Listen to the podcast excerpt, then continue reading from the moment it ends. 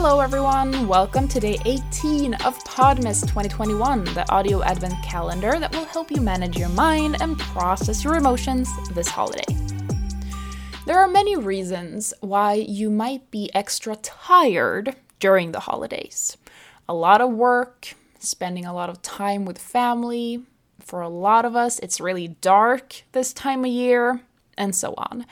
Something that often goes hand in hand is tiredness and grumpiness. When our bodies are tired, negative thoughts often come sneaking in. This is completely normal, and I'm sure a lot of you guys have noticed this correlation. But what can we do about it? What can we do in order to not act grumpy and take our tiredness out on our partners and the people around us? The first thing I want to explain is the difference between emotions and sensations. Grumpiness is an emotion, exhaustion is a sensation in the body, happiness is an emotion, hunger and pain are sensations in the body. The main difference between emotions and sensations is that emotions start in the brain with a thought and then that thought sends signals down into the body.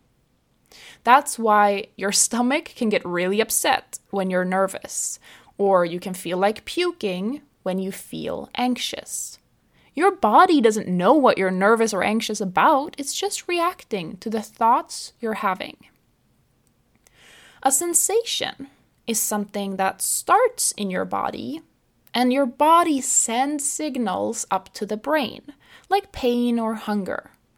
We feel it in our bodies, and then our brains explain why we feel that way once the signals have arrived.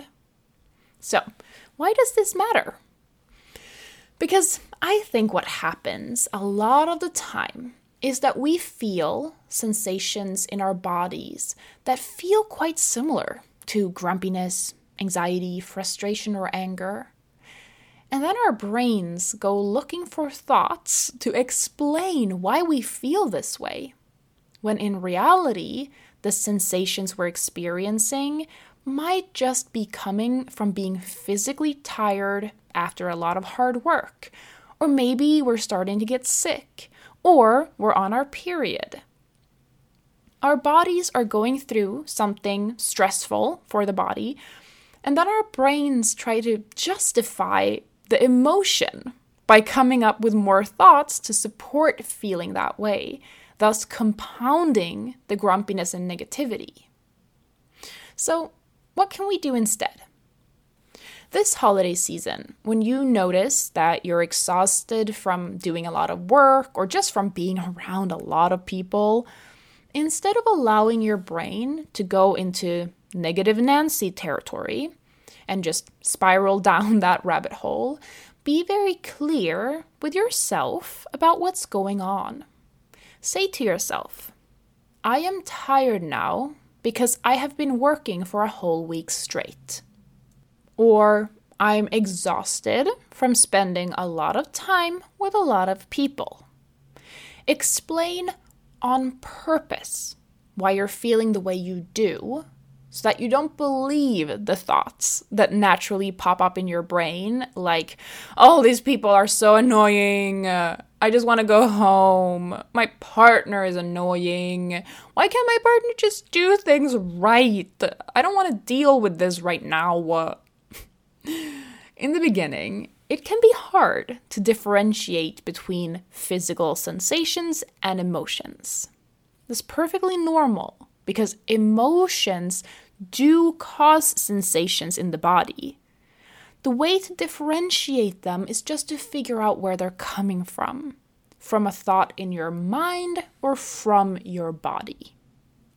Once you start practicing processing emotions without reacting to them like we did earlier this week, you will get better and better at holding space for sensations in your body. And it won't be so scary to feel certain things you'll get more confident and more comfortable feeling, which will allow you to feel exhaustion or hunger without your brain freaking out and trying to explain it by offering you a bunch of negative, exhausting thoughts. So, do you usually get more grumpy when you're tired? Or do any other physical sensations increase your grumpiness? For me, it's both hunger and tiredness. That's a dangerous combo, and it has taken me some time to get to a place where I can acknowledge that I am tired and or hungry and even say it out loud to my boyfriend and not disappear down the rabbit hole and turn into a raging biatch. Head on over to my Instagram and share your thoughts on this topic and what sensations in your body you think increase your grumpiness. I'll see you back here tomorrow. Bye bye.